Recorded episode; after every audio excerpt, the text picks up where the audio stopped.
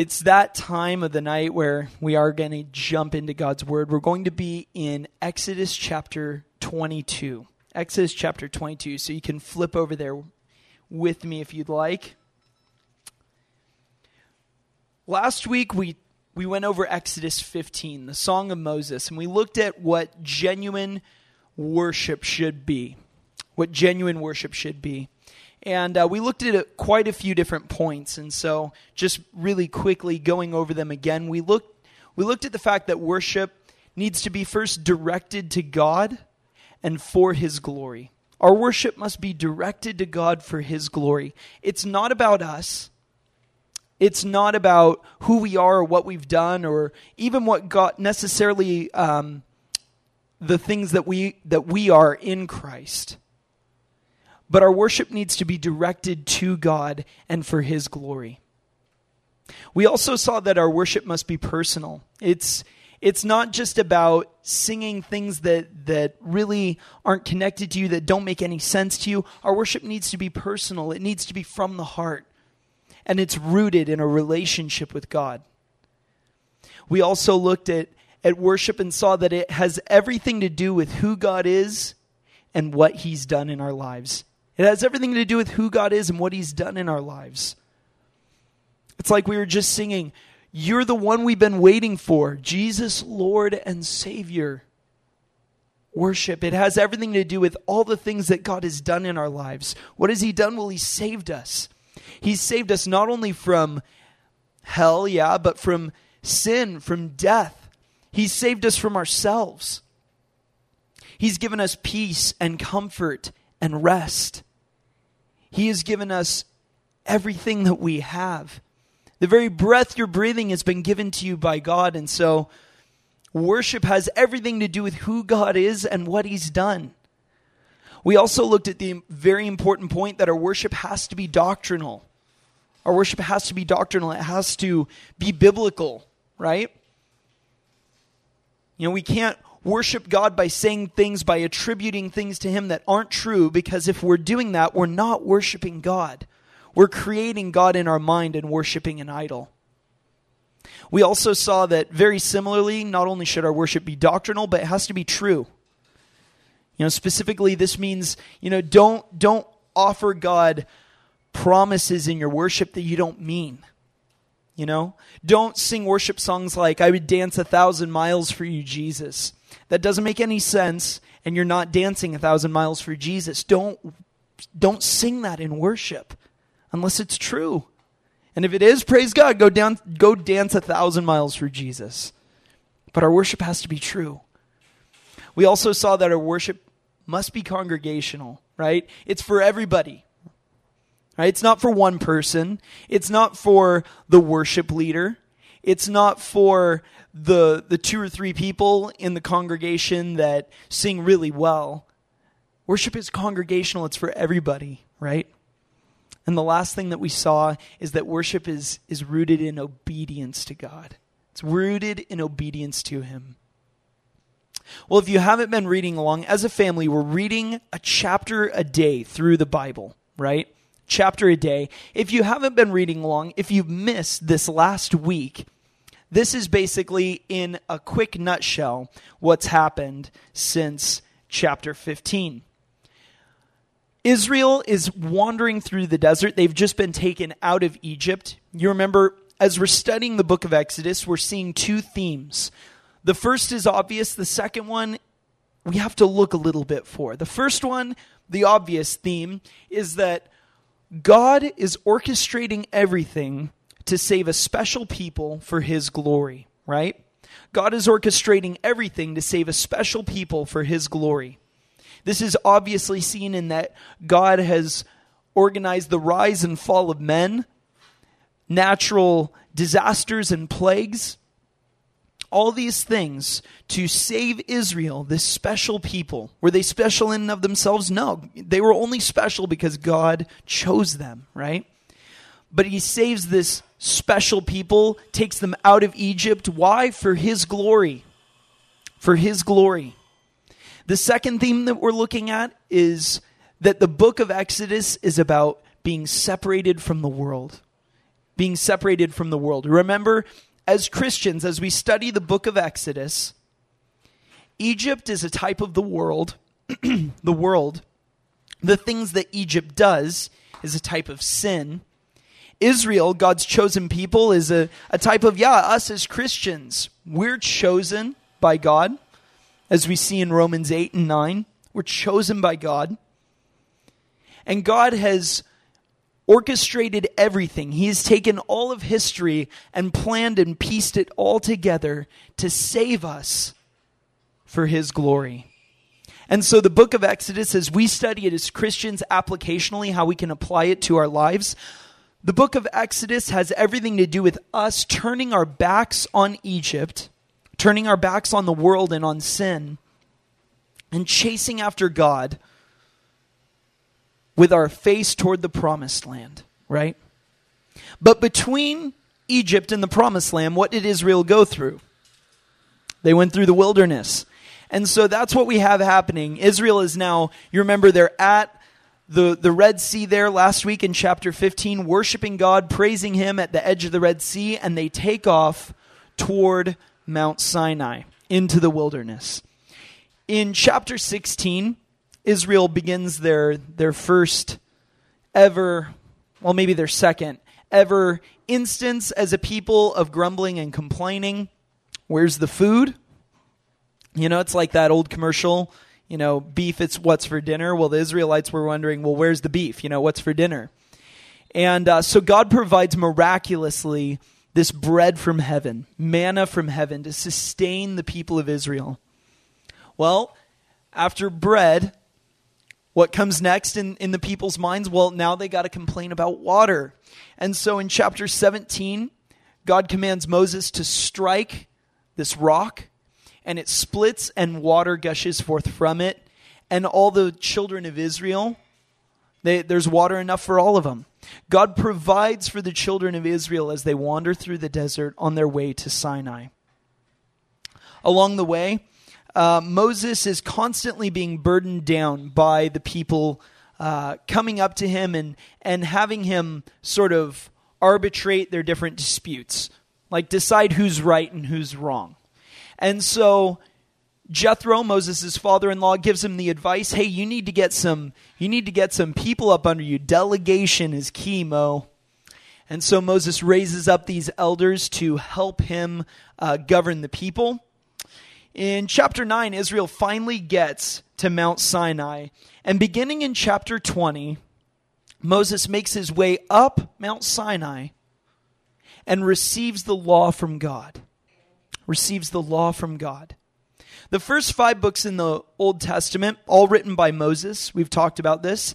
It's called the Pentateuch, the Torah, or the. Anyone? Everyone? Law. Yeah, the law. That may not have made sense up until now, why this was called the law, but here, from this point on, especially through uh, Leviticus and Deuteronomy, we're going to understand why the first five books of the Old Testament are called the law. Because it's a bunch of laws. It's a bunch of laws. Now, I know what you're thinking. Great. This is the first time we're going to actually look at the laws in the Old Testament. This is the study where I fall asleep. Don't do that. Don't fall asleep.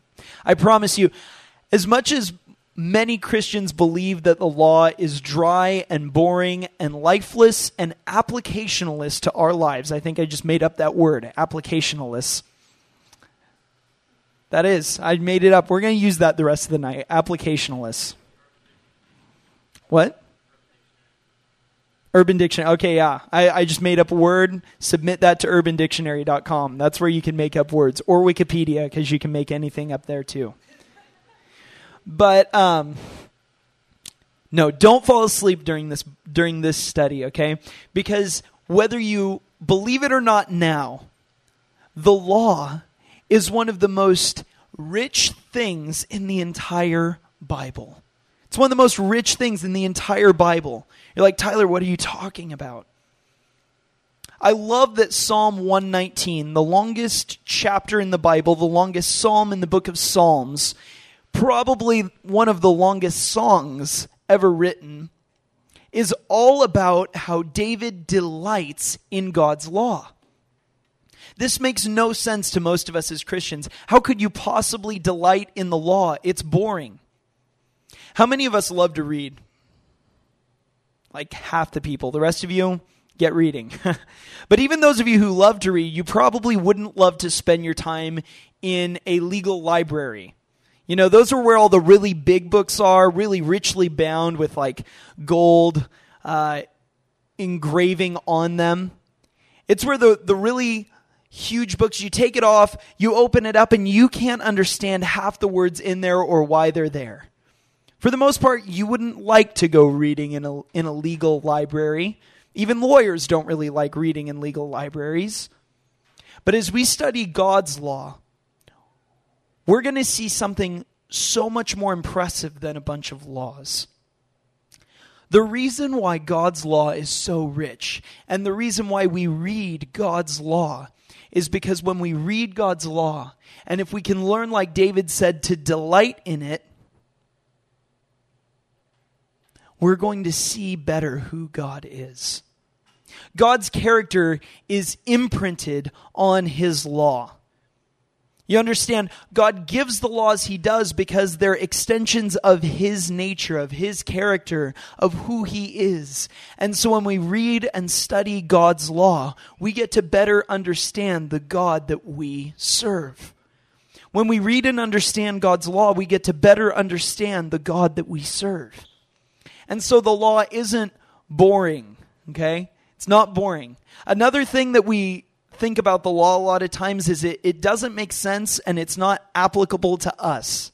It's not applicable to me or to you. Um, as I was thinking about that, I, I went and I looked up uh, some unreasonable laws. I love reading unreasonable laws because they're they're just so funny. They don't make sense. Like, did you know that in Riverside, Riverside, California, it's illegal by some obscure city ordinance written probably uh, close to 100 years ago that you may not carry food down the street between 11 and 1 o'clock in the afternoon. You can't, you can't carry food down the street during lunch in Riverside. Who knows why? It doesn't make sense. It has no application to our lives. And what cop is going to arrest you for carrying a bag of Carl's Jr. down the street in downtown Riverside? Nobody. Nobody's going to arrest you for that. They probably don't even know or care about that law. They, it doesn't make sense to them and it doesn't make sense to us. So even though that law may still be on the books, it's not a law that's well obeyed and it's not a law that's well enforced. This kind of inspired me to dig a little deeper and I, I just looked up crazy laws in California. This was pe- pretty interesting. According to uh, according to code 1959 section 4237.2 of the city ordinance of Walnut, California. Walnut, I have no idea where Walnut, California is, but maybe you do. Don't go to Walnut, California during the month of October because no person shall wear a mask or disguise on a public street without a permit from the sheriff. So don't you go trick or treating without a permit, okay? And don't you dare send your kids there because they'll get tagged with fines instead of candy. In Chico, California, it's unlawful for a person in the city to play baseball upon any street, sidewalk, lane, or alley. It's illegal to play ball in the street. That's like one of the most time honored pursuits of every American boy is to play baseball on their street, right? Not in Chico, California, okay? You could get arrested for that. Not really, probably. I mean, again, it's one of these laws that doesn't make sense. Nobody enforces it. Nobody probably even knows about this law. And so nobody obeys this law. It doesn't make any sense to them. I'll read two more just because they're extremely ridiculous. This one also in Chico, California. It's illegal to detonate a nuclear device within the city limits. It's an important law to write. I think that should be in all of our laws. It's illegal to, to detonate a bomb within Chico, California. And the fine, if you do so, is $500. So uh, don't you go, you know, detonating a nuke in Chico because It's a $500 fine. In Riverside, apparently that's okay. You can do that. That's legal. But not in Chico.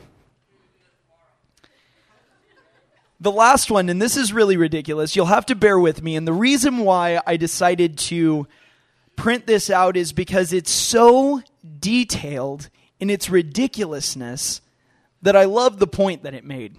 In Fresno, California, section 8 1016, it is unlawful for any bingo game to be operated in violation of any of the following conditions. No minors shall be allowed to participate in any bingo game. All bingo games shall be open to the public, not just members of the nonprofit organization. No person shall be allowed to participate in a bingo game unless the person is physically present at the time and place in which the bingo game is being conducted. The total value of prizes awarded during the conduct of any bingo game shall not exceed $250 in cash or kind or both for each separate game in which is held. No permittee shall conduct any bingo game except between the hours of 12 noon and 12 midnight, nor shall any permittee conduct uh, conduct bingo games for more than four hours during any 24 hour period, nor shall any permittee conduct bingo games more than two days in any seven day period, except at locations within a target area from Highway 41 to Tuolumne Street between Broadway H and Q Street, wherein bingo games may be conducted any day of the week. And further, no location, including a single building or series of contiguous rooms or buildings, shall be utilized to conduct bingo games more than eight hours a day during any 24 hour period. The people in Fresno sure love their bingo. It doesn't make sense. It doesn't make any sense.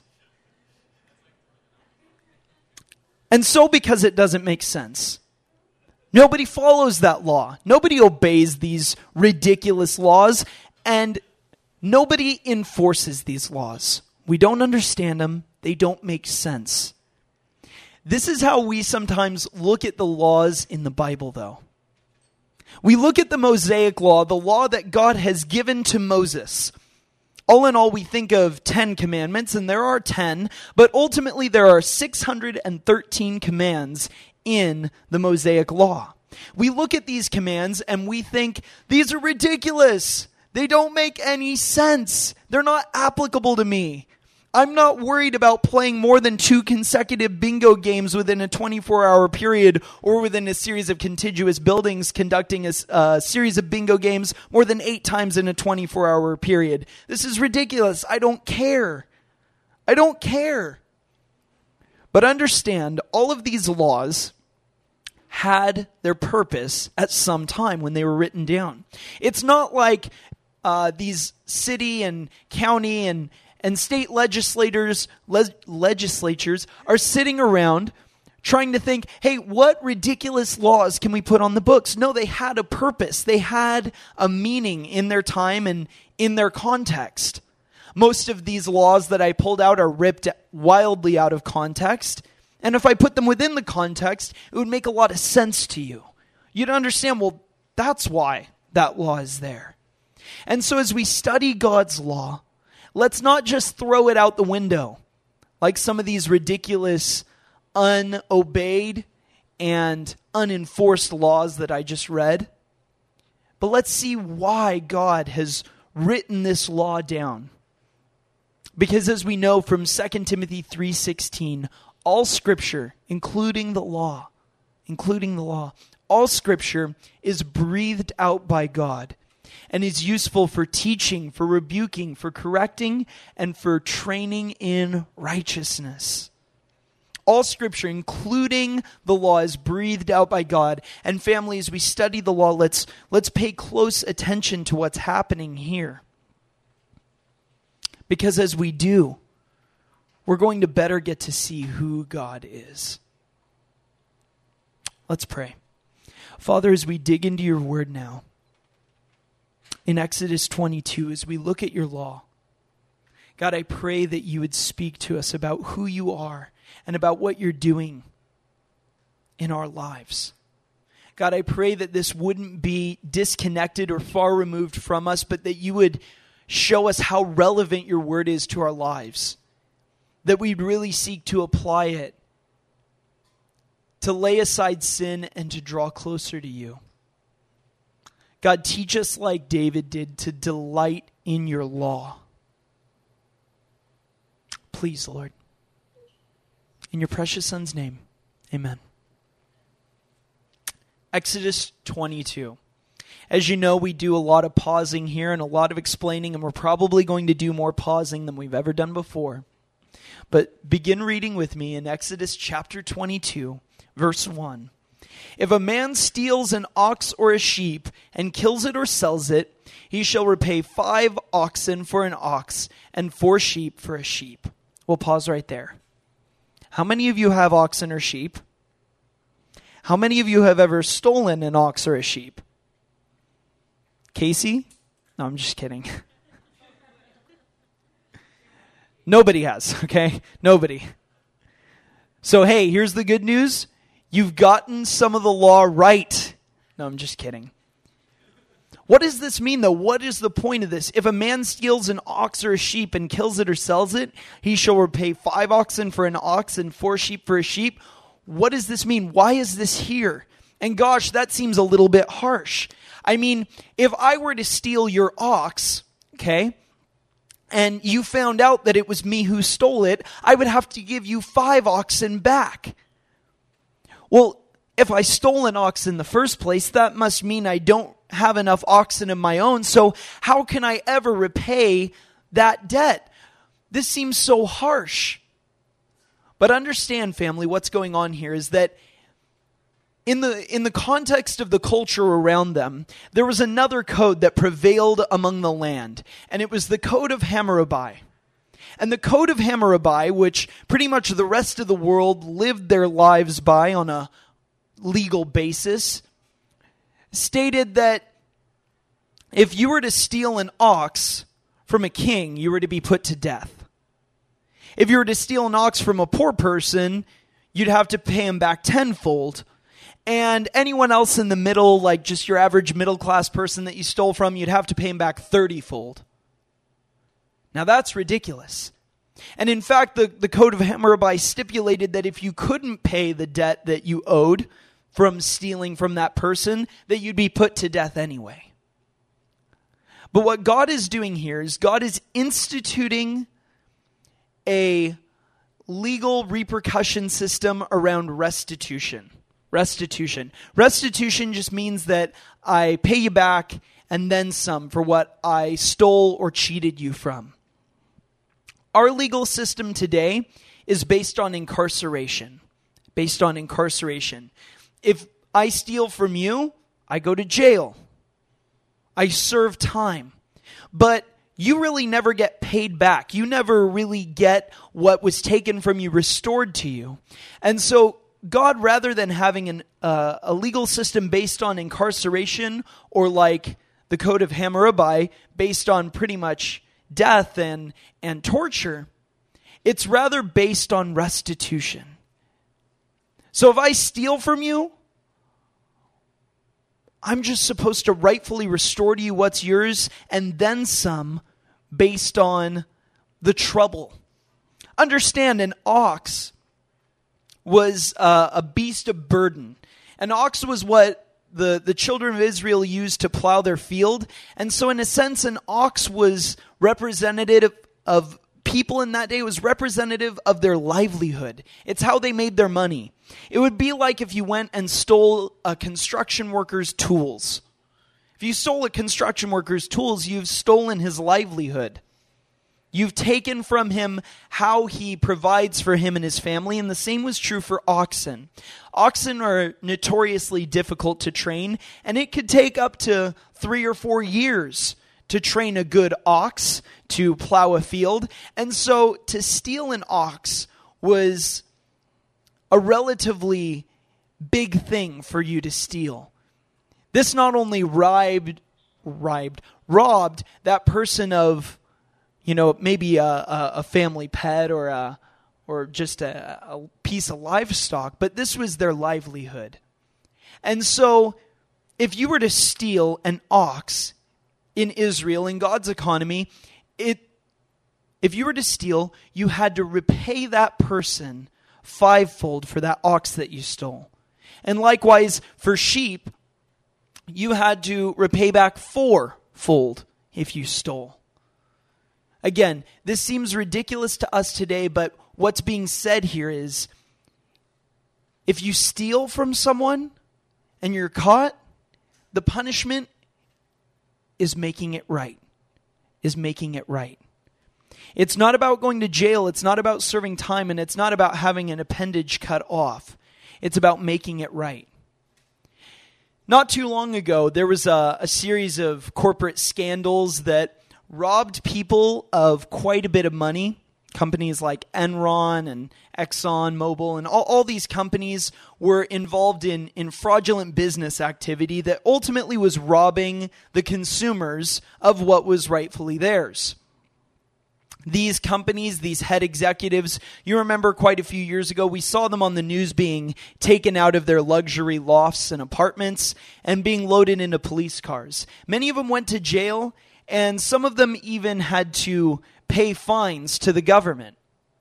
But in almost every case, the people who were truly robbed never got their money back. They never got their money back. God doesn't want it this way. If you steal from someone, if you take something that's not rightfully yours from someone else, the just thing is to make it right. Make it right. The thing that we can see through God about this is how just God is. How just God is.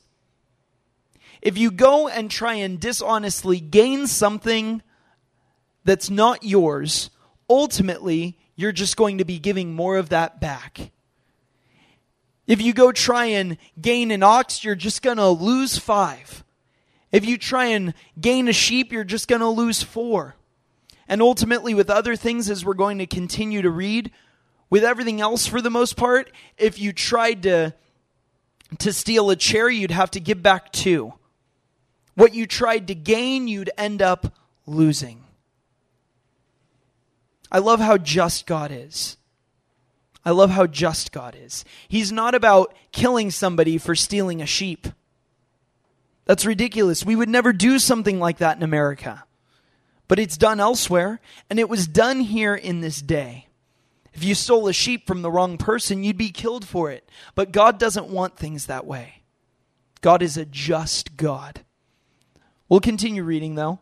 Verse 2 If a thief is found breaking in and is struck so that he dies, there shall be no blood guilt for him. But if the sun has risen on him, there shall be blood guilt for him. We'll pause. So if somebody breaks into your house in the middle of the night and in self defense you kill him, you can't be charged for murder. Again, if someone goes to break into your house in the middle of the night and you wake up and, and there's an intruder in your home and you grab a baseball bat and hit him over the head in self defense and kill him, you can't be charged for murder. But if it's in broad daylight and someone breaks into your house and you kill them, you can be charged for murder. Why? What's the difference? This doesn't make sense. Here's the thing in broad daylight, you can see better the man's intentions. You can tell better if he's there just to, to steal, you know, some furniture or whatnot or, or livestock, or, or you can see if he has harsher intentions, if he's armed, if he's there to kill you or harm your family. Also, in broad daylight, it's easier to call for help. People are awake. Business is going on, probably right outside your door. Re- un- remember and understand, Israel w- lived in fairly close to each other. Okay, this was a lot of people that lived really close to each other. It's not like cities where you live, you know, relatively far away. You're all pretty close, and business is probably being done right outside your tent. Okay, right outside your home. And so, if someone breaks into your house in the middle of the night and you kill them because it's dark, you can't be charged for murder. But if someone breaks into your house, in broad daylight, you have to apprehend them and bring them to the proper authorities. See, again, God is just, and He values the life even of the thief. Again, this is very different compared to Hammurabi's code, which in the time said that if a man broke into your house, he should be killed right then and there and walled in. In other words, he would become part of your wall that he broke in. That's pretty harsh. That's pretty intense. But God sought for justice to be done, not for people to just be killed wantonly. God was not supportive of vigilante justice, just taking care of things on your own. God wanted justice to be served, and so a thief that broke in in broad daylight that you could better understand his intentions and call for help of the people around you. He was to be apprehended and brought before the judges. God is a very just God, and He's not interested in people just being killed left and right. God is not interested in people just dying needlessly or at the hands of one another. God's a just God and he loves to see justice done. This is so important for us to understand because Christians, people who don't understand the Bible and just take verses out of context here and there, would love to paint the picture that God is an unjust God. They would love to paint the picture that he loves bloodshed. They would love to say, well, God commanded the, the killing of, of all these people the Amalekites and the Amorites and the Canaanites and the Hezekites and the Jebusites, and God just commanded them all to be wiped out men, women, and children, too. God commanded them to be totally devoted to destruction in the book of Numbers, as we're going to study. God is so unjust. He's so ruthless. But, family, as we see here in His law, God is a just God. God is a just God. He doesn't delight in bloodshed. If someone breaks into your house in broad daylight and you're able to apprehend them, you must apprehend them and bring them to the judges. We'll keep reading though sort of the last half of verse 3 there is where we left off. He shall surely pay. If he has nothing, then he shall be sold for his theft. If the stolen beast is found alive in his possession, whether it is an ox or a donkey or a sheep, he shall pay double. so again, if someone steals an ox from you and they kill it, they need to pay you back fivefold. If they steal a sheep and they kill it, they need to pay you back fourfold. If they break into your house in the middle of the night and out of self defense you strike them down and kill them, you can't be held for murder. But if you do it in broad daylight, if you do it in broad daylight, it seems like you're just taking matters into your own hands, and God does not want that. He wants that thief brought before the judges. He wants justice served, and he shall surely pay. He shall pay. But if he has the, the ox or the sheep or the donkey that he stole, if he has it alive in his possession, he just has to give it back twofold. So, in other words, give you your donkey and another one. Why? Because you didn't end up losing that animal really in the first place. You don't have to go through the, the pain of raising and training another animal. And so you're only recompensed twofold instead of five or fourfold. But here's the deal if he can't pay, remember, according to the law of the land, according to the law of the day, that man should be killed if he can't pay his debt. But according to God's law, he works off his debt. It's sort of like, you know, those old TV shows like I Love Lucy. It happened where she and Ethel go to the restaurant. They can't end up paying for the meal, and so they just wash dishes in the back to work off their meal. In a sense, that's what's happening here. If the thief could not pay the debt that he owed, he would be sold, and in a sense, he would work off that debt.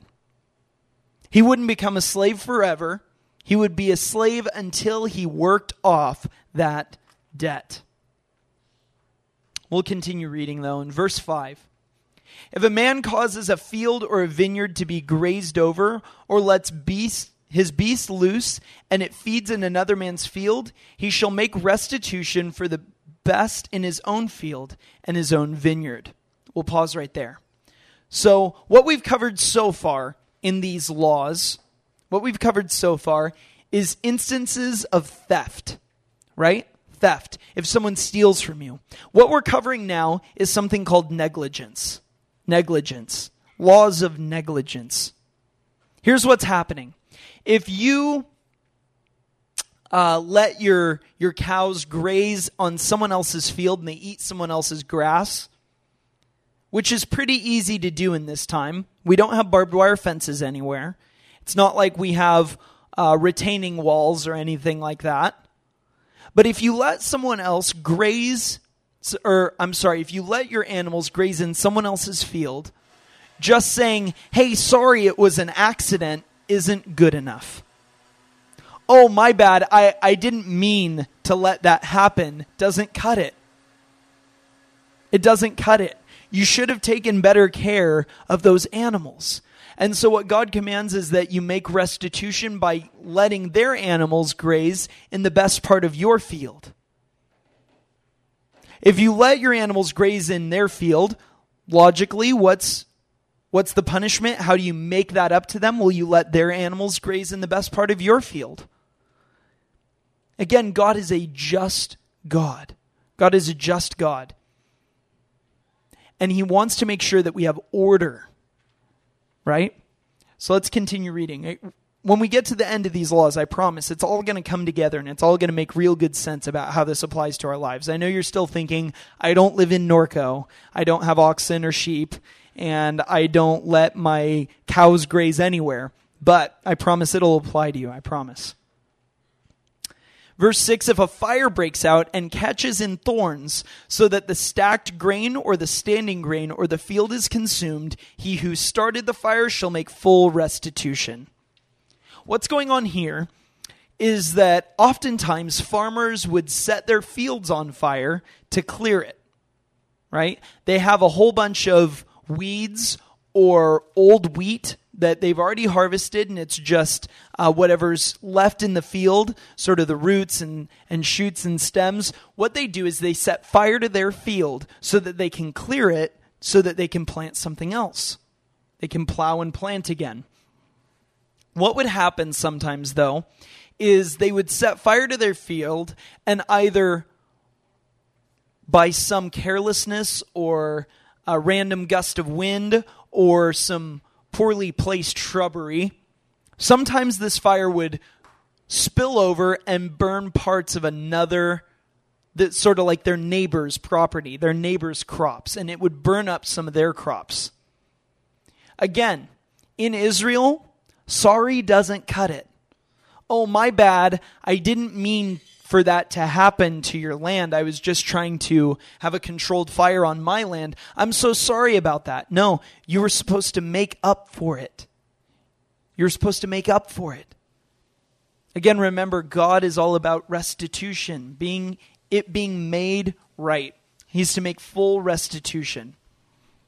Verse 7 If a man gives to his neighbor, I'm sorry, I want to pause right there just to point out we're now closing out laws of negligence and we're getting into borrowing and lending. Borrowing and lending. So we've covered theft, negligence, now borrowing and lending.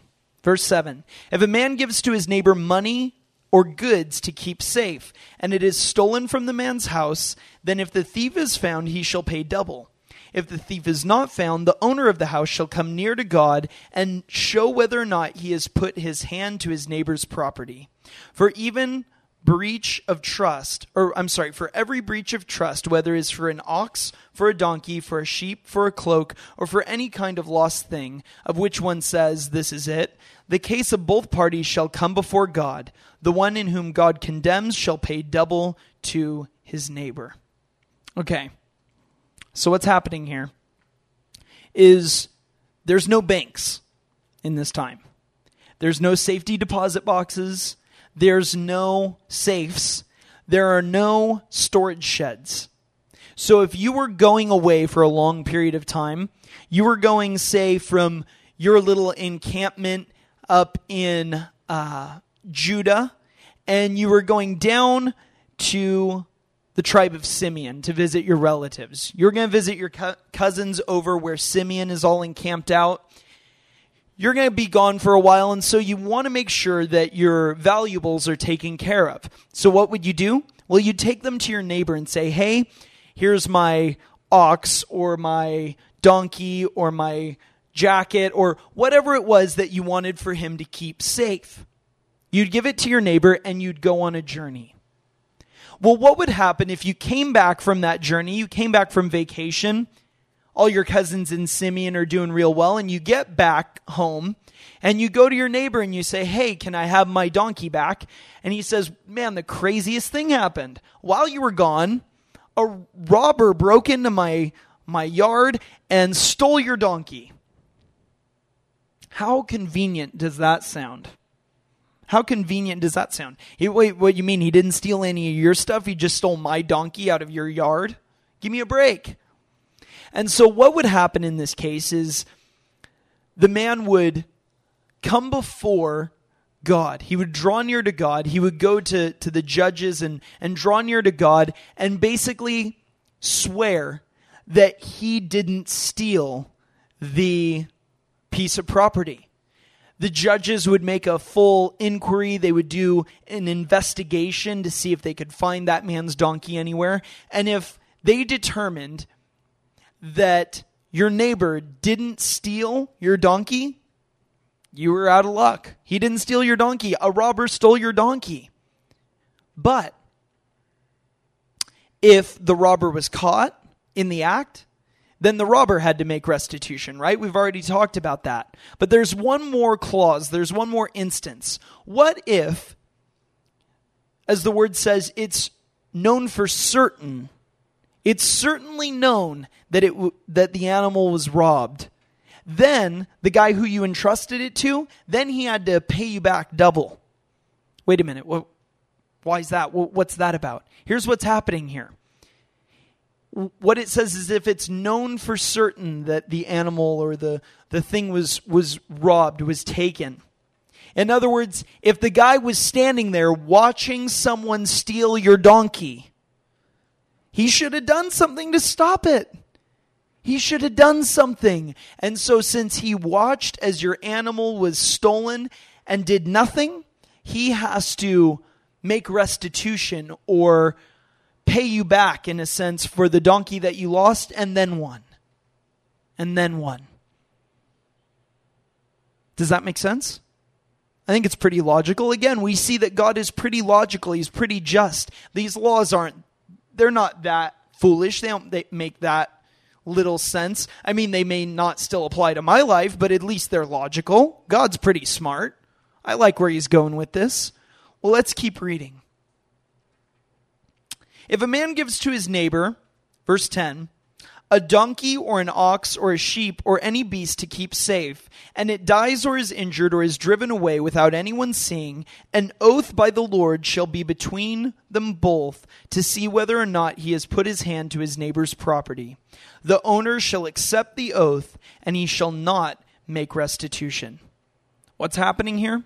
Okay, so let's say I'm taking care of your family ox for you, and you go, and the ox somehow just up and leaves, or wolves come and chase it away, and I wake up the next day and your ox is gone.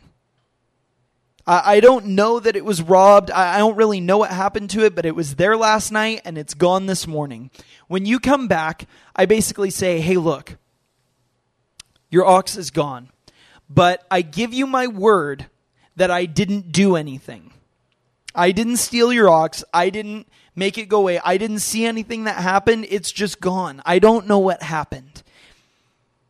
When you do that, when you make that oath, when you swear that you don't have anything to do with it and you don't know what happened, that owner, that friend, you're just supposed to take me at my word. You just take me at my word, and no restitution is made. Understand what's happening here. Once again, we have God being incredibly just.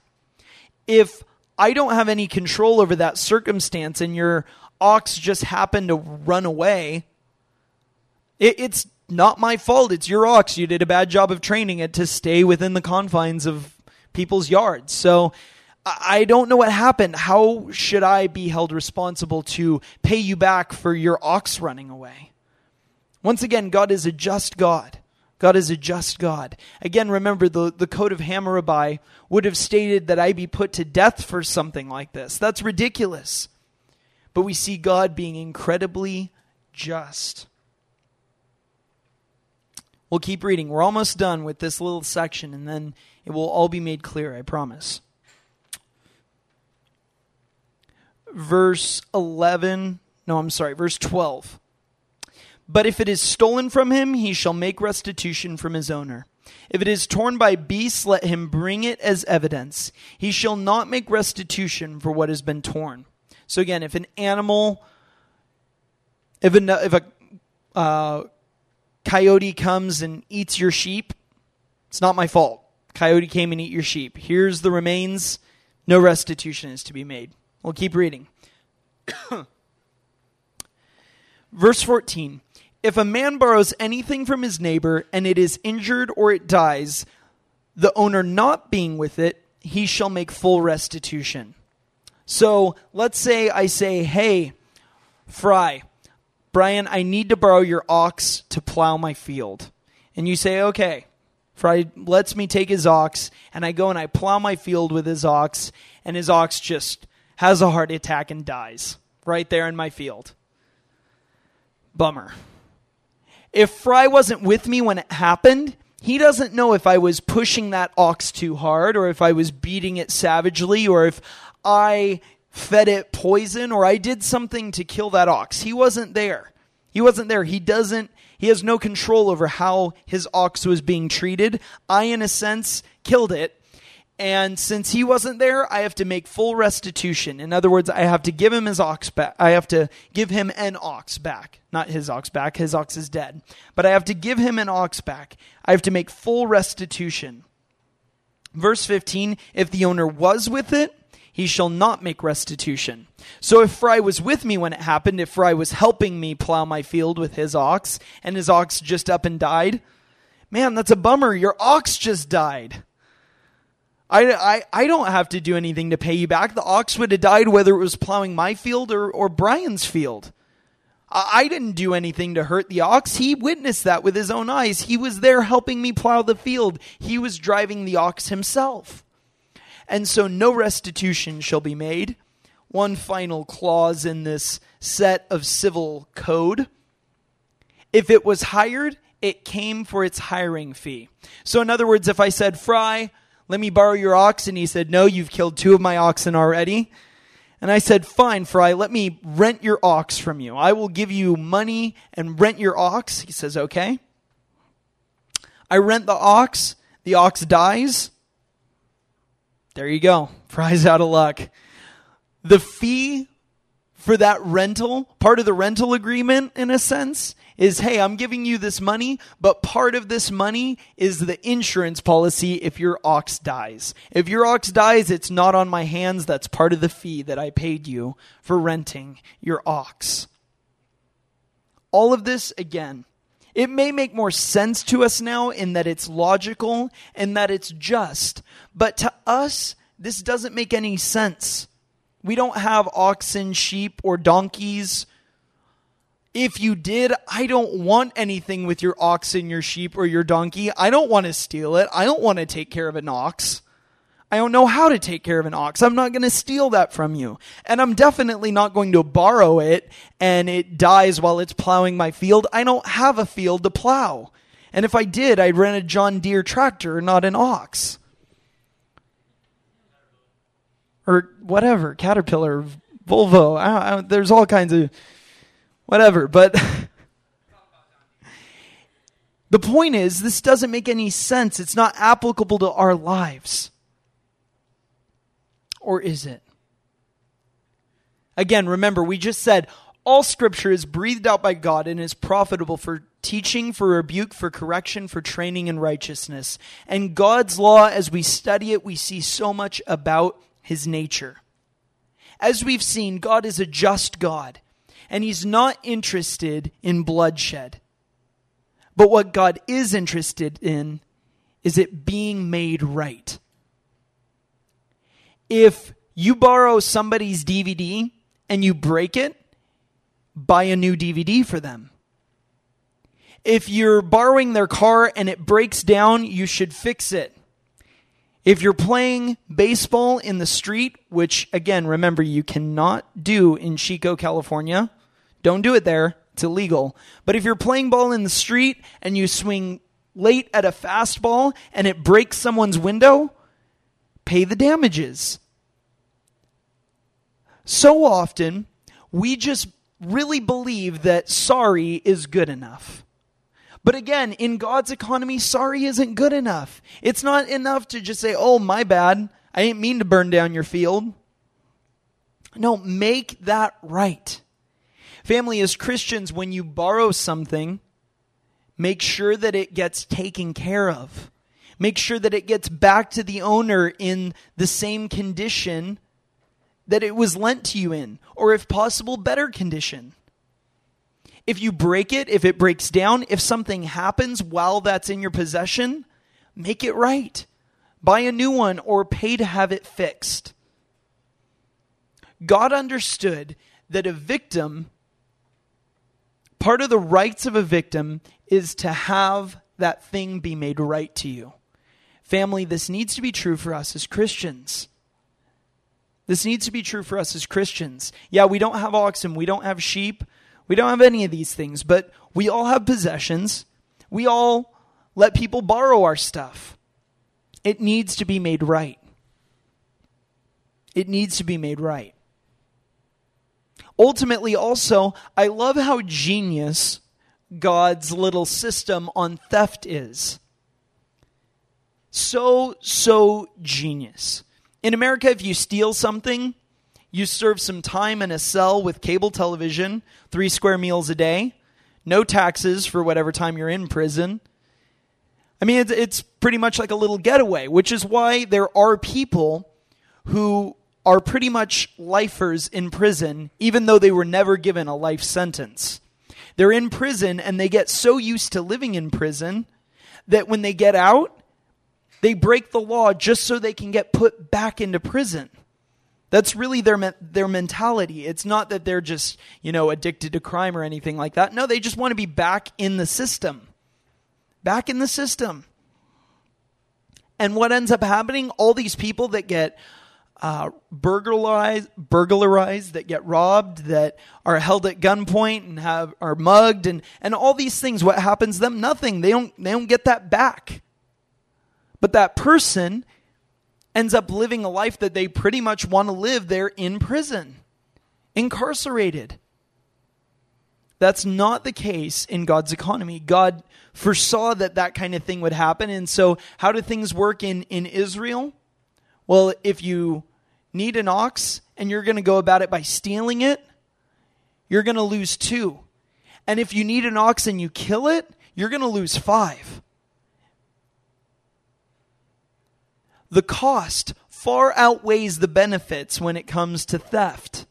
So, what happened in Israel? Well, most likely a pretty low crime rate when it come when it came to theft. Why? Because it cost way too much to steal something than it did for what you were gaining.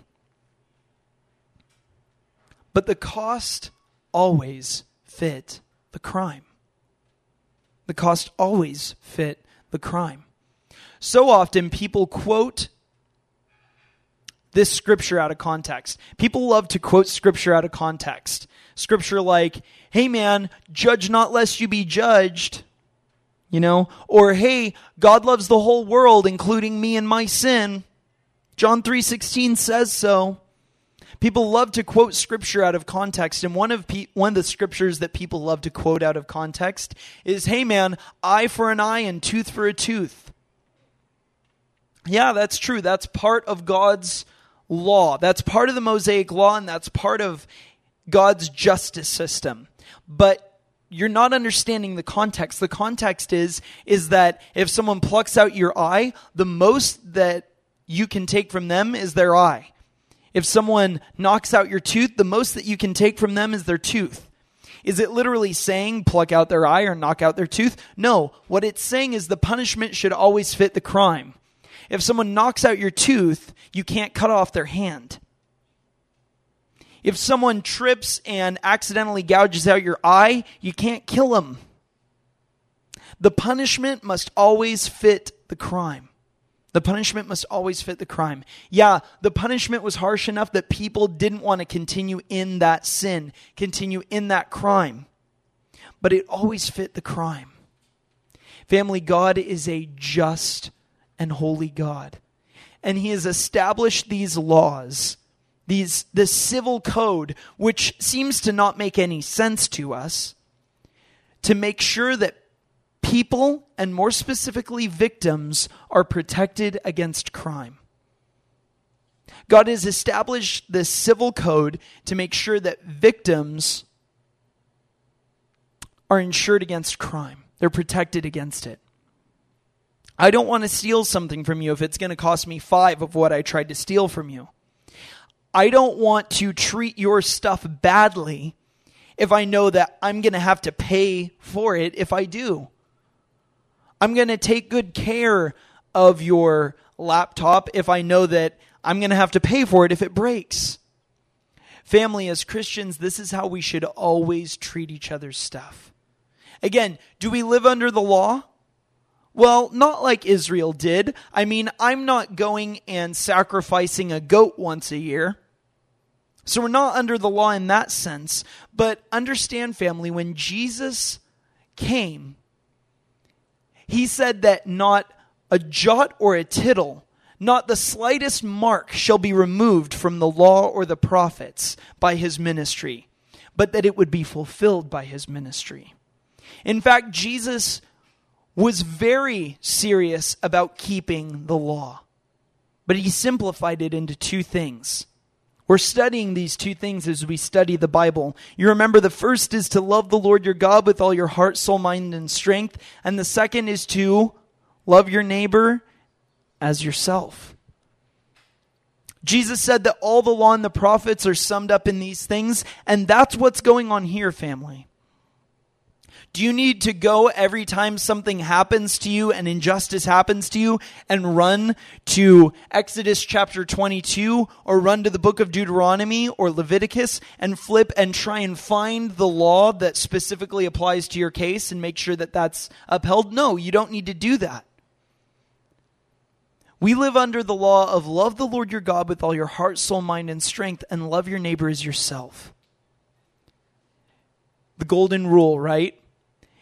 If you wouldn't want your stuff treated badly, don't treat other stuff pe- other people's stuff badly. If you wouldn't want it done unto you, don't do it to others.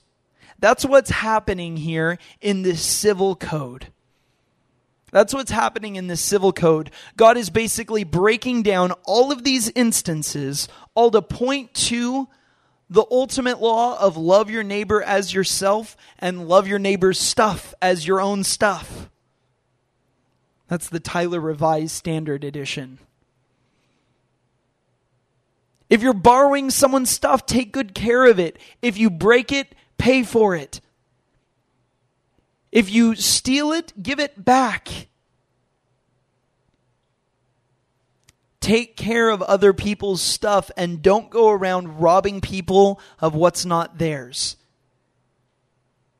Love one another as you love yourself, family. Yeah, we know that stealing is wrong. It's part of God's big ten, right? Thou shalt not steal. But we also need to make sure that we're taking care of other people's stuff when it's in when it's under our watch, when it's in our possession. We need to make sure that we're loving one another as we love ourselves. And part of how we do that, family, is we're studying how to do that practically. Part of how we do that is taking care of other people's stuff. There's another thing that I want to point out that's very important about this. Not only take care of other people's stuff, but just take care of others' stuff in general. When we come into Sip's coffee shop, don't destroy the place, you know? Because otherwise, poor Tyler will be here cleaning the whole time. Tyler says amen. no, I'm just kidding. When you go to church, don't leave trash on the floor. You know? When it when there's the sign that says no food or drink in this building, don't take food or drink in that building. There's a reason for it. It's so that that stuff gets well taken care of. When you use, you know, the, the church's equipment, take good care of it. We were just at, up at high school camp, and uh, if you've ever been to, uh, you know, to a camp, especially one of Harvest's high school camps, you know that it, it just gets crazy up there and there's madness. You know, as counselors, we bring up grips of food, just total junk food. I had like 50 bags of chips, you know, like little bags of chips, not big bags of chips. That'd be ridiculous. like ding dongs and ho hos and Skittles and Snickers bars and just every junk food that you can possibly imagine up there. We all bring up tons of ridiculous stuff. One of the cabins, though, a bunch of kids were being really careless with all this junk food and were spilling it all over the floor, and then we're just walking all over the place and crunching it into the carpets. One of the camp workers came up to us and told us, hey, you know, this particular cabin is, I just walked in there to get a broom and it's a wreck. You know, we need to make sure that that gets cleaned up today. I was like, okay, you know, and in my head I was thinking, how bad could it be? You know, I walk in and I felt like I couldn't even walk on the floor because it was just disgusting and there was like a muffin like smeared on the wall and it was just it was ridiculous. I hadn't seen anything like it before in my life, and I felt so bad that I had. I mean, I didn't blow off the camp worker, but it was sort of like, okay, yeah, we'll take care of it. You know, don't worry, it'll get clean. But in my head, I was thinking, how bad could it be? You know, it's always messy up here, and we clean it up afterward. But we went and myself and, and my coworker Jason Powell, we cleaned the cabin spotless. And the, the head maintenance person at the camp came in as we were cleaning it up and and he was like, "Hey, you know, thanks for cleaning this up." And it was sort of one of those things where it was bad, but you know, I I definitely seen worse. And and Jason and I, you know, just in conversation had had mentioned that, like, oh yeah, well, you know, I guess it could have been worse, right? You know, like trying to make light of it. And he said, "Yeah, I've definitely seen worse, but this is God's property, and these kids have no right to treat it this way." I was cut to the heart and immediately, you know, obviously bummed and and we definitely had plenty to talk about with those kids when they got back from chapel. But what that camp worker said was so true, and it's something that we don't really think about. You know, Jason and I, as we were even cleaning it up, sort of had the attitude of, well, it's not that bad. Sorry, bro. But as Christians, we shouldn't we shouldn't treat things that way. Not only is it other people's stuff, but family, understand that as we are all now no longer slaves to sin, but yeah, slaves to God. Like Paul said, I'm a slave to Christ. Yeah, we're all slaves to Christ, right? We're no longer ourselves, but we're His. So's our stuff. Our stuff isn't ours anymore, it's God's. That stuff doesn't, didn't belong to that camp worker or the people who own the camp. It belonged to God. And so when we treat other people's stuff or stuff in general poorly, we're treating God's stuff poorly. You wouldn't go into God's palace and smear muffins on the walls. You wouldn't do that. Family, in the same way, we need to be conscious of how we treat other people's things because ultimately it all belongs to the Lord. We'll keep reading though. We're getting out of now the civil code and getting into some much more serious stuff. Verse 16 If a man seduces a virgin who is not betrothed and lies with her, he shall give the bride price for her and make her his wife. If her father utterly refuses to give her to him, he shall pay money equal to the bride price for virgins.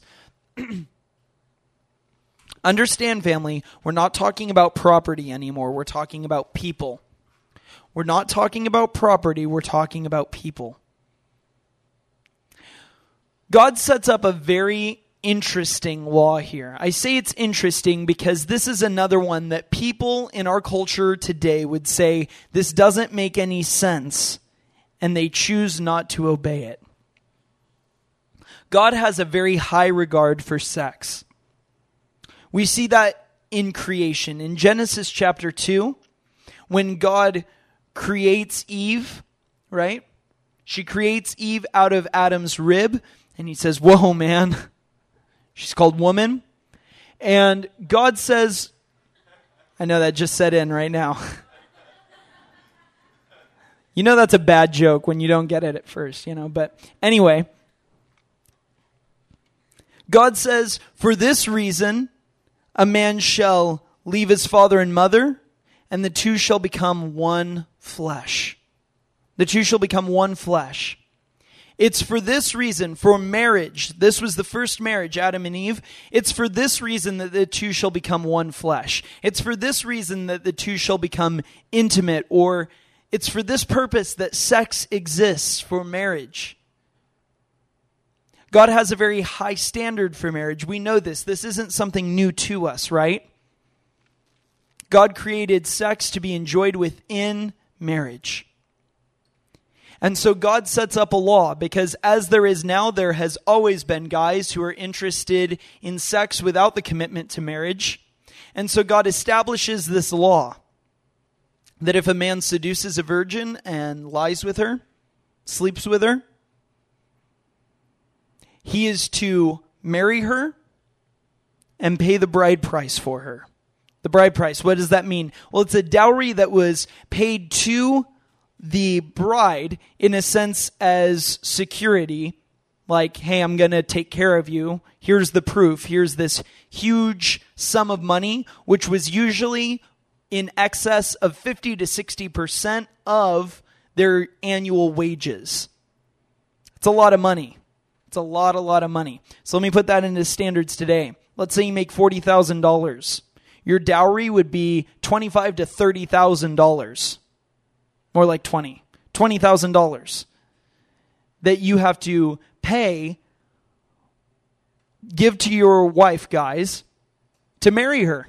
That's ridiculous. Well it's not ridiculous but that's what's happening here. I mean it's a ridiculous sum of money but you understand what i'm saying. The reason why God has this established is this is an extremely great deterrent for premarital sex guys get this in their head that they can manipulate girls and, and say and, and do certain things in order to get sex.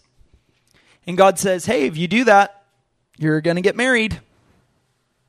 You're going to get married. And only you're going to get married, but it's going to cost you a grip of money to go out and do this. this is not saying family, this is an important thing to point out. This is not saying that sex equals marriage. Okay? In God's economy, if you have sex, that doesn't make you married. That's not what's happening here. That's not what's happening. In God's in God's order of things, it's courtship, marriage, sex. In that order. Sex doesn't equal marriage, okay? It's not automatic, but it's the right thing to do. There is a, a little clause, a stipulation here, though, for in the case that dad is not in a million years going to give his daughter to that jerk. Okay, if that's never going to happen, let's say he's an abusive person or is not well suited to marry his daughter, then he can refuse. He has the right to refuse his daughter's hand in marriage, but the guy still has to pay the bride price, still has to pay the dowry. That is that is expensive. That's very expensive. But again, why is this here? What's the point? Well, it's not only to ensure that people aren't taking advantage of each other, but again, it also tells us a lot about God's character. God has a high standard for sex. It's not cheap, it's expensive. God has a high standard for sex, and He wanted to make sure that that was well outlined in His law and make sure that sex was never cheapened by man. Make sense? Reading on. Verse 18 You shall not permit a sorceress to live. Whoever lies with an animal shall be put to death. Whoever sacrifices to any god other than the Lord alone shall be devoted to destruction. I love when God puts it to the point. A lot of what we've been reading, there's lots of explanations, stipulations, ifs, ands, ars, or buts, different clauses and different sections and chapters, in a sense, to this civil code. But here, it's just straightforward and to the point. You shall not permit a sorceress to live. Whoever lies with an animal shall be put to death. Whoever sacrifices to any god other than the Lord alone shall be devoted to destruction. These three are three of maybe eight or nine. I say eight or nine because there's a couple of them that are a little bit vague, but there are eight or nine capital crimes in the Mosaic Law. Eight or nine capital crimes in the Mosaic Law, and this is three of them. A capital crime is a crime punishable by death. Capital crimes in Israel had to have at least two witnesses, eyewitnesses to that crime, or they had to confess. This was a high stipulation. This is the, the stipulation, just for the record, for treason in America. You can't just accuse someone of committing treason. You have to have two eyewitnesses to that act of treason. Why? Because treason in America is punishable by death. In Israel, these three of eight or nine capital crimes, again, had to have at least two witnesses, but they were so heinous they were so contrary to God's nature that God did not want to permit these people to even live. Why? Why? This is a really important question when we get to capital punishment here in Israel. Why are these sins set apart from the others? These three sins are all, again, contrary to God's nature. The first one, sorcery. Sorcery.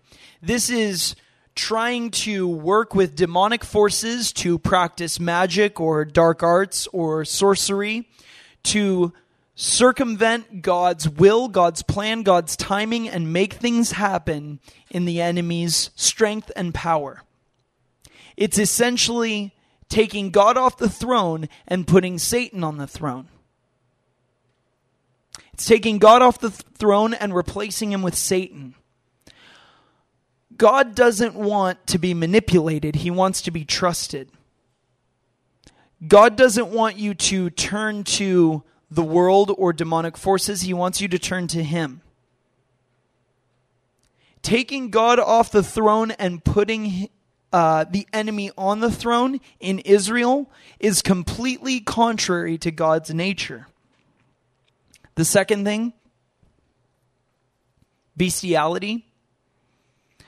That's something that's so disturbing and so disgusting to us that in our minds that shouldn't even have to be something named as a sin. Like we shouldn't even have to say that that's wrong. But it is. But why is it so wrong that it's punishable by death? Well, again, it goes against God's nature. God created the animals, yes, but he created man in his own image. In his own image. And when man acts like an animal, it's defaming or defacing God's image. Also, in this time, bestiality was very closely associated with Baal worship. in the land of Canaan, worshippers of Baal would have intercourse with animals as a part of worship to Baal. So again, bestiality was associated in this time, in this context, with idolatry. Again, it's taking God off the throne and putting other gods on that throne. Lastly, thirdly, the, the capital offense that we see here is straight up idolatry. If you worship any other God other than the Lord, it's punishable by death. Again, it's contrary to God's nature. It's taking God off the throne and putting something else on it. But there's another aspect to it that makes these sins so abominable. Every single one of them are infectious diseases within the people of Israel every time we see them introduced, and we will see these three things introduced multiple times throughout the course of the history of the people of Israel, every time these things get introduced by one or two people, it spreads to the whole population. When sorcery or witchcraft or idolatry or, yes, even sexual sin is introduced into the people of Israel, it spreads to the population. And so God is, in a sense, saying this is a disease that needs to be eradicated. These are the gangrene of sins, in a sense. These are the things that just spread throughout the whole people of Israel. And so God says, For the good of my people, these people must be put to death. Again, as we've seen in the law so far, we know that God is completely just in doing this. We've all sinned. Which of us deserves to live? None of us. None of us. God shows mercy on us, praise God, by allowing us to live. So to take our life for sin is just. It's merciful to not take our lives when we sin against Him. But when we do these things, when we cause others, in a sense, to sin and we in- infect others with idolatry and, and taking their eyes off Jesus and putting them on something else, God takes this very seriously. And these three sins had the propensity to spread throughout the population, and God knew it. So he ordered that these three offenses, these three sins, be capital offenses. This is serious stuff. But he deals with it so straightforward and so to the point. And I love that. Let's keep reading, though. We're almost done. and I'm very much over time. I'm sorry. Well, not over time, but I'm about to be. Verse 21 you shall not wrong a sojourner or oppress him, for you were sojourners in the land of Egypt. You shall not mistreat any widow or fatherless child. If you do mistreat them and they cry out to me, I will surely hear their cry, and my wrath will burn, and I will kill you with the sword, and your wives shall become widows, and your children fatherless. We see in Psalm 68 that God is the defender of the widow and the father to the fatherless. We read in Isaiah chapter 1 that this is what pleases God looking after widows and taking care of orphans. In the Bible, we read that this is pure and undefiled religion before God. That you take care of the fatherless and the widows. God has a soft spot in his heart for widows and orphans for those who can't defend themselves. And family, we need to too. We need to, as Christians, always have the mindset of taking care of those who can't, because that's what God loves. Taking care of those who can't take care of themselves. So often we have the opinion that those who are less fortunate just need to take care of themselves, but that's not how it should be. Family, we need to be aware of the the orphan, the fatherless, and the widow in the church, in our family. And we need to take care of them. We need to take care of their needs. not only spiritually, not only emotionally with being a friend to them, but physically. Taking care of them financially and, and making sure that they're well provided for. God says, if you don't, I'm going to make you a widow and you fatherless. He says that to the children of Israel. God takes very seriously this. Taking care of those who can't take care of themselves and family. We need to make sure that we're always doing this, that we're always looking out for others. He also says, Don't mistreat the sojourner, don't mistreat the foreigner among you, but take care of them. So often, yeah, in America, we're like the melting pot, right? We have all these different um, people who are immigrating to uh, America. And so often it's like we see these immigrants, they're different, they're weird, they don't know our customs, we don't know theirs. And so when we see those people, we sort of cut them out. We don't necessarily go out of our way to take care of them and to help them uh, sort of acclimate themselves to American culture. We have students that go to our, our colleges that are, you know, foreign exchange students, and, and we don't take care of them. We don't befriend them. We don't reach out to them. Why? Because it's weird, it's strange, it's awkward for us. But God says to the children of Israel, hey, you used to be foreigners. You remember how it was? So don't mistreat foreigners, but take care of them. Family, in the same way, we were once aliens to God, we were once enemies to Him. But God has shown us grace and compassion and made us his children. And so, in the same way, we need to always be reaching out to others and sharing that same compassion with them that he has shown to us.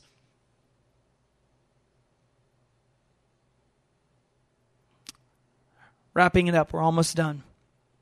Verse 25 If you lend money to any of my people with you who is poor, you shall not be like the moneylender to him, and you shall not exact interest from him. If you ever take your neighbor's cloak in pledge, you shall return it to him before the sun goes down. For that is his only covering, and it is his cloak for his body. In what else shall he sleep? If he cries to me, I will hear, for I am compassionate. We'll pause right there. Hang on, I have to get a drink of water.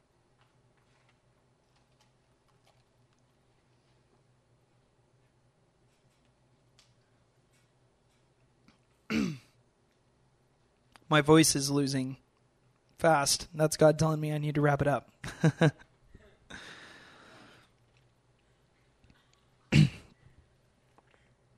Pardon me. Family, what's happening here is God saying if someone is poor and they come to you needing to borrow money, don't charge them interest. And if they give you collateral, which was customary in the time, and the only thing they have is the the blanket in a sense that they sleep in, and they give that to you. It's the only thing that they have, the this heavy outer cloak that, that would keep them warm at night. Don't keep that overnight so that they're cold shivering in the in the elements. If someone among you is poor, don't charge interest when they borrow money from you. Now, in the time of big banking, where if you need a loan, you go to a bank. We don't fully understand this concept of people coming and asking for money from us, you know, and, and us charging them interest or something like that. We don't really have that concept in America. And so ultimately, what's happening here is people would go to one another to get a loan, to get by for a little bit, and that person would customarily charge interest, just like a bank would today. But what God is saying is if a person can't afford it in the first place, they're poor, they're coming to you for money just to get by, don't charge interest. Don't charge interest on that person. It's not like a, you're not a credit card company, okay? Don't charge 22.6% interest APR, compounding over time. Don't be like that. Jesus takes it a step further in Luke 6 and says, if someone comes to you for money and you lend it to them, don't even expect anything back. Don't even expect anything back. Like Shakespeare said in Hamlet, be not a lender nor a borrower. right? We're told to owe one another nothing except for love. In the same way, family, when somebody needs something, somebody comes up and, hey man, could you loan me 20 bucks? Just give it to them. Just give it to them. Why? Because it shows God's love. It shows God's love. Why is this law laid out here? Why is God putting out these protections against people who are borrowing money but are poor? Why is God putting out uh, these specific commands to take care of widows and orphans and people who can't defend themselves? Why is God doing this? It's to show his compassion, to show his love. And family, we need to be beacons of that love and of that compassion. That's what this law, what this law is written for that we might love others as we love ourselves. That we might love others. Last little bit, and then we'll be done. you shall not revile God nor curse a ruler of your people. We need to pause right there. This is something I need to say. I'm going to say it very quickly and to the point. The people that God has put over you, including governors, congressmen, presidents, rulers, pastors, church elders, these people that God has put over you, you shall not revile God nor curse a ruler of your people. Especially here in the church, this is becoming a problem where we start bashing our pastors and speaking out against the people who God has placed over us to shepherd us. I'm not saying that you can't go up to a pastor in love and question something that they've said, but you can't stand outside the church and tell people what an idiot that pastor is. You can't get on Facebook or your blog or Twitter and talk about how wrong your church is or how wrong your pastor is or how unbiblical his preaching is. Okay? You can't do that. Family, don't do that. When you revile or curse one of these rulers that God has placed over you, you're kicking against God, is what the scripture says here. When you curse a ruler, you're reviling God Himself. Again, that doesn't mean that you shouldn't, you know, be studying Scripture, and if you have a conflict with something that your pastor has said, hey, go up to him in confidence in privacy and say, hey, you know, you said this, and I've read this, and what does this mean? How does this work with what you said? But don't you dare get on Facebook and blast a pastor for the world to see. For something that you probably are wrong about in the first place. God has placed those pastors there for a reason. Paul talks about that those rulers have been placed there by God. Placed there by God. Don't curse them. Don't call them heretics, especially at your own church. All you're doing is causing division and dissension. Look, if they're speaking out against the Word of God, if they are saying something that is not true, and if they are directly contradicting God's Word, and you go to them in privacy and you share with them your heart and you explain to them your case that you believe that what they're teaching is not biblical truth, and if they don't repent of that, don't go to that church anymore. Simple as that. If you are convinced in your heart that that person is not preaching biblical truth, go to a church that is. But don't you dare stand on the church corner and curse that preacher, that pastor, that minister, that church. Because if you're not right, you're in a lot of trouble because you're reviling God Himself. This is something that seems to be going on in the church right now, and so I needed to take that time to say that. Okay? And again, it's not because I'm imposing my thoughts on the text. This is God's word. This is what it is. Amen?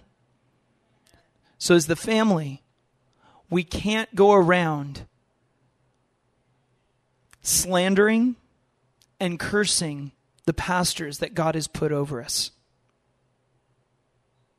If you disagree with them, talk to them, pray for them, but don't you dare. Don't you dare get on some public forum and curse them. When you do that, you're reviling God Himself. Closing. You shall not delay to offer the fulfillment, I'm sorry, the fullness of your harvest and from the outflow of your presses. The firstborn of your sons you shall give to me. You shall do the same with your oxen and with your sheep. Seven days it shall be with its mother, and on the eighth day you shall give it to me. In, in short, God says, don't hold back your tithes. I'd love to talk about this for the next hour, but I can't. but you should go listen go into the harvest bookstore right now and there's actually a cd that they're giving out for free and it's a message that James MacDonald preached a couple weeks ago at Harvest. It's totally free, and uh, it's about tithing. Go listen to it. Go listen to it. You don't want to miss this. Even if you've already heard the message, go in, pick up a free copy of this message, and give it to another Christian. Okay? Don't miss this. It's totally free. Why not, right? What, do you, what have you got to lose? Nothing. But don't hold back your tithes from God. Verse 31 You shall be consecrated to me, therefore you shall not eat any flesh that is torn by beasts in the field, you shall throw it to the dogs. In short, a beast that was eaten by other animals was unclean. God says, even in the small things, be holy, be set apart to me. And again, that's what the whole book of Exodus is about as we're studying it, is being separated from the world being not like the world. Again, you remember all the laws that we compared and contrasted to God's law were, were radical, they were different. But God is saying, don't be like the world, but do what I've said. Family, we study God's law so that we can better understand who He is, so that we can better follow after Him. And family, we together are studying the Bible so that we can better understand how to love God with all of our heart, soul, mind, and strength, and love our neighbor as ourself. Today, we got to learn really well how to love our neighbor as ourself. Don't take from each other. Don't take what's not yours. And if you do, give it back and then some. If you borrow someone's stuff, take good care of it. If you break it or something happens that you break someone else's property, make it right. Pay for it. Take care of it. If you don't have the money, work it out with them to work off that debt. Take care of it. Make it right. Don't mock God. Don't take him off the throne. And take care of those who are in need. Amen. I know that this was this particular study was very long and I appreciate you guys sticking it out with me. It was long for me too. My throat feels like it's bleeding right now. but this is important. This is God's law and if we can learn to study it when it's dry to moisten it with a little sweat, to study and dig deeply, understand and delight in God's law, we will be well off because we will understand better who God is. Amen. Let's pray. Father, continue as we read your law to reveal to us who you are, more about yourself. God, we love you, but we want to study more who you are so that we can love you even better.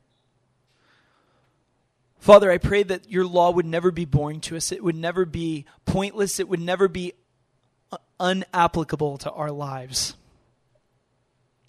but that we would really seek and desire to obey you, to love you with all of our heart, soul, mind, and strength, and to love one another as we love ourselves. God, keep us safe and give us opportunities to just love on people this week. And as we come back next week to SIPS, Lord, God, I pray that we would come again looking to hear from you. Bless us this week, please, Father, in your precious Son's name. Amen. The Lord bless you and keep you. May God cause his face to shine upon you and be gracious to you. The Lord lift up his countenance to you and give you peace.